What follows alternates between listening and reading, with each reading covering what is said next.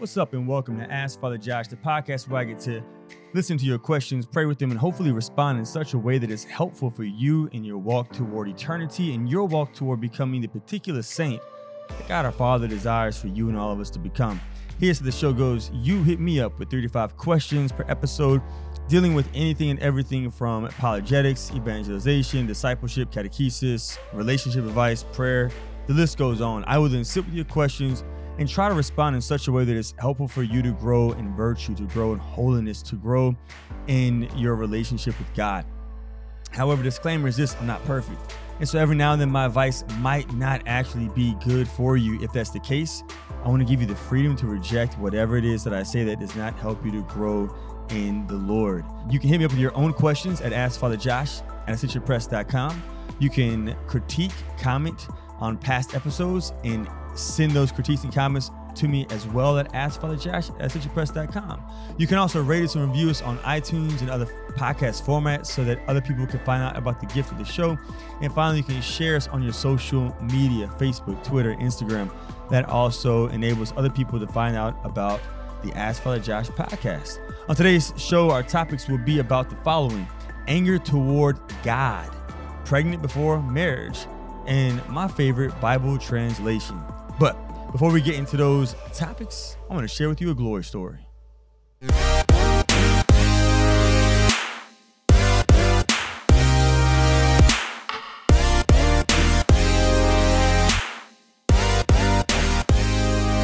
So my glory story, uh, it, it, actually happened to me this past week. Uh, I obviously, as you know, I got back from Poland, and uh, the day I got back from Poland, the next day I had spiritual direction, which was absolutely amazing. It was really, really good. Then I got back to my parish, and there was just so many beautiful things happening at Holy Rosary with my parishioners and with my staff and my ministry team. And so everything was good. But for some reason, I was in this funk. You know, have you ever been like that? You just like everything's going good. You, you I don't know why. I just I was in a funk and I wanted to be joyful and I wanted to be happy, but I wasn't. And one of my parishioners, uh, she saw me. She said, "Hey, Father Josh." I said, "What's up?" And she said, "How was Poland?" And I said, "It was great." She said, "How are you?" And my response was the following: "I'm good. I'm I'm busy. I'm tired. I'm good. Busy. Real tired. Real tired. Real busy. Yeah, yeah." And as I said that, she looked at me with these like piercing eyes, and she knew that I knew that something wasn't good but I wasn't comfortable with that. So I was just like, I gotta go. and so as I walked off, I was like, what is wrong? I don't get it. And so I, I, went to my chapel the next morning for my hour with Jesus, and I was with the Lord. I was like, God, what's going on? I was sharing my thoughts, my feelings, my desires with him. I desired to be joyful, but I felt unhappy. And I was trying to think why am I unhappy right now, God? And so I went through the Ten Commandments and I was like, nope, I didn't break any of those. I went through the seven deadly sins, like, nope, haven't committed any of those. I'm not in a state of mortal sin. I'm in a state of grace. I've been to confession recently. Like, why do I feel this way? And as I was sharing my heart with God, I perceived the Lord in the Blessed Sacrament speak to me. I said, I perceived because, again, I'm not a mystic. I don't know for sure. But what I perceived was the Lord say to me, Josh, it's not what you've done, it's what you haven't done. you, you, you haven't fasted since she went to Poland and visited St. John Paul II and St. Faustina and Blessed Jerzy Popiełuszko and St. Maximilian Kolbe. You have not fasted. You've not fasted since you've been back. You've not fasted from social media. You've not fasted from uh, certain foods. You've not fasted from drink. You've not fasted from taking hot showers. Like you've not fasted. And because you've not been fasting, you've not been able to, to receive and perceive the love that I have for you and the grace I have in store for you. So long story short, I uh, reached out to some of my brother priests and some of my parishioners and invited them to do Exodus 90 with me. And uh, we're doing a different version of Exodus 90 because we started a little bit late. And so we're doing like all the fasting of Exodus 90 and the, the prayer and all that stuff. But the the reading material is not the same because I think we signed up too late. And so I ended up just um, making my own uh, daily reading material for the for the group of guys I'm doing it with. And uh, but it's been so delightful. It has been so good to be off social media. I didn't realize how much time I spent on social media. I didn't I didn't realize how much time I spent taking showers because you know you know I like to sing. So I go in the shower and I'm up in there singing songs the whole time. Uh, what have I been singing recently? Uh, Oh, the overwhelming, never ending, restless love of God. Right? I'll sing, I'll do a whole concert in my shower. And so now that I'm taking cold showers, guess who's not doing concerts? This guy. Um, and so I'm working out every morning. I'm, I'm it's, it's just been so good. I've been sleeping finally, like, and I've been tired early. Anyway, so if I'm not responding to you on social media, uh, it's not you, it's me. I'm fasting. Uh, but what I might start to do is I might start to get my team to like post my reflections and stuff on Instagram um, at as uh, at Father Josh Johnson on Instagram. Um, at Father Josh Johnson, yeah, Fr Josh Johnson. Same thing for Facebook and and uh, Twitter. Uh, and so I might get my team to post my my reflections and my pictures and stuff. But yeah, I'm off for the next 90 days, and so uh, so if I'm not responding to you, that's why. Uh, but please don't let that stop you from sharing the podcast on social media because I've had some new listeners come to the podcast because of you sharing it on social media. And so, anyways, but long story short, I just want to encourage you if you haven't denied yourself time away from social media, the internet, uh, from YouTube, if you've not denied uh, taking hot showers or taking cold showers, if you've not denied sleep, if you've not denied food and drink, I would encourage you to like to pick it back up. It's been so helpful for me in my relationship with God. I feel like I'm more attentive to Him and I'm also more attentive to the people that I'm working with uh, here at my parish. And so it's been a gift for me. Potentially, it could become a gift for you as well. So that's my glory story. Fasting is a gift. Uh, restoring fasting. Yeah, let's let's get back to fasting.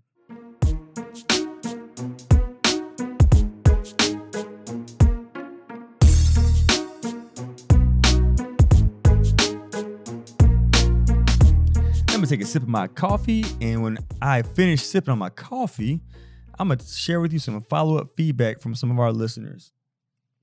Mmm, mmm, love me some coffee. First feedback comes in from Emily.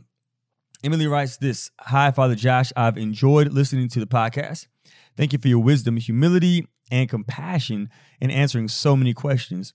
I'm behind on listening to my podcast, so you may have talked about this already, but I wanted to share a story about St. John Vianney if you think it's appropriate, maybe you should also share this with the woman alone, uh, who wrote into the podcast a few episodes ago. The story goes that a woman came to Father John Vianney for confession, and she was despairing because she had been praying for years for her husband's conversion, but that he had killed himself recently, and so she believed all of her prayers had been unanswered. Father John was given grace to have supernatural knowledge of the situation and was able to assure the woman that her prayers had been heard and that her husband had converted immediately before his death. I've always found this story very hopeful because it shows that God's mercy is so much more powerful than we know, even when we don't always see how He answers our prayers. Emily, yes, Emily, thank you so much for sharing that story about St. John Vianney and the woman who came to him in confession. What a beautiful story.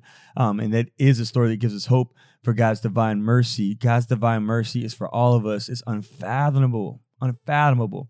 All right, next feedback comes in from Kyra. Kyra says this uh, just listening to your episode about chapel veils, and I have recently felt called by Mary actually to veil, and your words were beautiful and gave me courage to follow this uh, promoting. Uh, God bless your ministry. With Kyra, God bless you. I hope you enjoy the veil. And if you ever want to purchase a veil, you can purchase a veil at Holy Rosary, my church. We just opened up a gift shop. It's called Sacred Arts and Gifts of Jesus and Mary. And one of the things that we sell is veils. Um, you could either come to the store and purchase it or do it online and we will send it to you. So, shout out to you and all the ladies who veil themselves. All right, now let's get into today's show.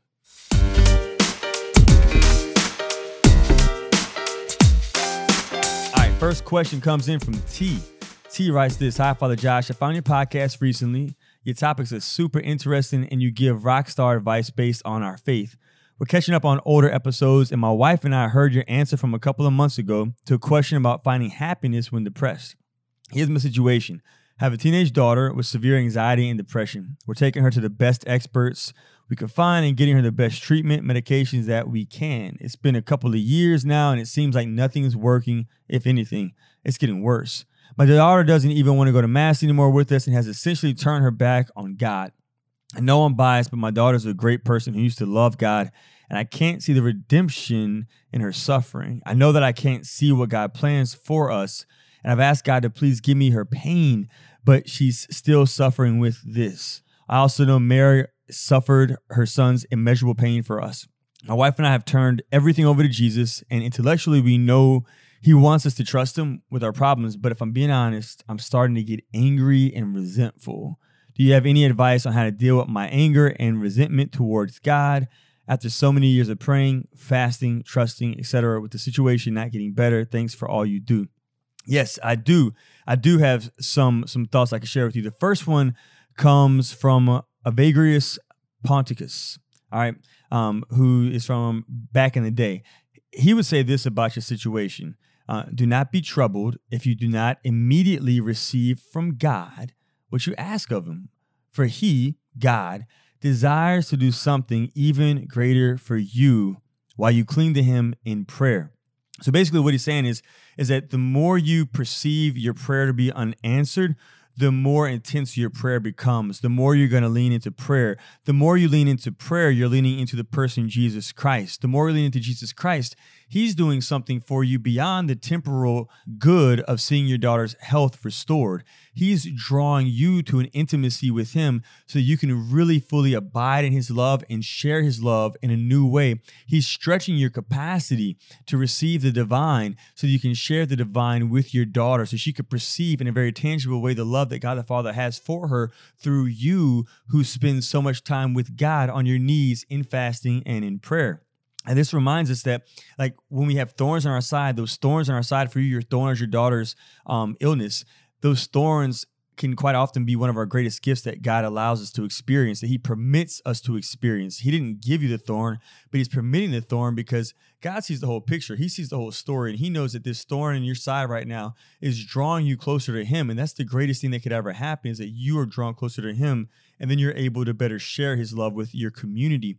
Uh, years ago, I may or may not have shared this on the podcast, but I remember going to Blessed Francis Xavier Seelos Shrine in New Orleans, and it was on my birthday. And I, I have a thorn on my side that I prayed to God to deliver me from for years, and it seems that He just hasn't. And I remember when I was at this shrine, I was on my knees before the tabernacle, crying out to God, like, God, please, like, how much longer? I fast, I pray, uh, I I serve you in the ministry. Like, I'm I give so much of myself to you. Like, why do I still have this thorn? And I was made aware by the Lord in that time, uh, prayer on my knees before the Blessed Sacrament at the Seelos Shrine, that this thorn has saved me. Like this thorn has drawn me so much closer to Jesus. If I didn't have this thorn, maybe I wouldn't pray as much as I pray. Maybe I wouldn't be as radical in my relationship with Jesus Christ as I am. Like this thorn really is a gift for me. And so if he removes it, then it's only because that's what's best for me. And uh, if he does not remove it in this life, if I have to wait for it to be removed into a purgatory, then that's because God knows that that it won't be good for me to experience the deliverance from this thorn now. Um, St. Augustine also speaks to us, um, and he says that God wills that our desire should be exercised in prayer, uh, that we may be able to receive what He is prepared to give. Like, so, the more that we pray, the more we open ourselves up to receive the greater gift that God has in store. And so, we have to be open to God's will. Thy will be done. What's that song by that that girl? She was in that country group, and now she's like a solo artist, I think. Uh, Thy will be done. Woo, woo, woo, woo. And I was joking, but seriously, that will be done. It's like the greatest prayer we could say because we don't know what's best for us or for our family. If you if you go to the Word of God, which uh, speaks to us directly to what you're saying to your experience, in the book Habakkuk, we read this: "O Lord, how long shall I cry for help, and Thou wilt not hear, or cry to Thee violence, and Thou wilt not save?" Why dost thou make me see wrongs and look upon trouble? Destruction and violence are before me, strife and contention arise. And then the Lord answered. And this is what the Lord said, chapter 2, verses 2 through 4. Write the vision, make it plain upon tablets, so he may run who reads it, for still the vision awaits its time. It hastens to the end, it will not lie. If it seems slow, this is what the word of God says to you, T, wait for it it will surely come, it will not delay. Behold, he whose soul is not upright in him shall fail, but the righteous shall live by his faith. What the Lord is saying is wait for it. You're crying out to God, you're praying, you're fasting for your daughter to be restored, to be healed, to be a disciple as well. Wait for it. Don't give up praying, don't give up fasting. Maybe you will see it in your lifetime, or maybe you will see it in the kingdom of heaven. But God is inviting you to just wait for it. Have that expectant faith. when I was in Poland, we visited the Divine Mercy Shrine, and one of the nuns at Sister Faustina's monastery at her convent, her name is actually Sister Faustina. She shared a story about her sister, and her sister, whenever she entered the convent, her sister pretty much just like, man, began to live a very worldly life. And, and she had three children outside of wedlock, stopped going to Mass, did not get any of her kids baptized. And the nun was now like, God, really? Like I gave my life to you. I gave up everything, and, and, this is what happens. So she she prayed for her sister. She fasted for her sister. She offered the Divine Mercy Chaplet for her sister, and she thought, well, maybe when I'm an old lady, or maybe when I die, my sister have a conversion. But in recent years, and she's still a very young nun, her sister came to the convent, saw the beautiful image of the Divine Mercy Jesus, and had a conversion. Got all her kids baptized, goes to daily mass now, and fast every Wednesday and Friday. I pray, fast, and wait for it. If it's best for your daughter to have her conversion now, to come back to Jesus now, to be healed and restored now, she will. If it's best for your walk, for you to see it, you will see it. But if it's not best for your walk for you to see it now, just wait for it. And you might be able to see it 10 years, 20 years, or maybe whenever you're in heaven. But the Word of God and the saints who have preceded us in our toward eternity encourage us to trust that God is working out something beautiful whether we see it or not. So, T, that's my advice for you. All right, on to the next question. Next question comes in from Anonymous. Anonymous writes this Aloha, Father Josh. Warm greetings from Hawaii. Yeah, shout out to Hawaii. I really want to go there one day. Uh, before my question, I just want to say thank you so much for being a conduit of God's grace and wisdom to so many lives. Your podcast challenges and inspires me every week. I pray for your strength as a priest. Thank you. I need that and in your ministry. I'm so grateful to you, Anonymous. Uh, may you always be blessed. My question is about two months ago, my boyfriend and I learned that I'm pregnant. We've been together for 11 months. We both are in our later 20s, active in parish ministry, and we're not living together. After finding out that I'm pregnant, I sought counsel first from my spiritual director, a religious sister, who advised us to tell our priest that I stepped down from ministry for this time. Our priests were very understanding and supportive. One of our priests asked us what our plans were regarding our relationship. We told him that we both intend to be married, but he advised us that if there is any form of pressure to be married, pregnancy being one of them, we need to pause uh, the marriage preparation, which we understood. During this time, we also sought advice from another couple in our church who has gone through the same thing, pregnancy before marriage, but cohabitated, then married when their firstborn daughter was two years old. And they advised that because consistency is so important in our child's life, it is recommended that we live together. I feel very torn about this. Yes, we struggle to be chaste, but knowing the high divorce rate of couples who cohabitate before marriage, I really don't want to live with my boyfriend before we are married. This is difficult too because at my boyfriend's home, he has a lot of family members who can help us with our baby, but at my home, it's just my sister and I. I don't know what to do.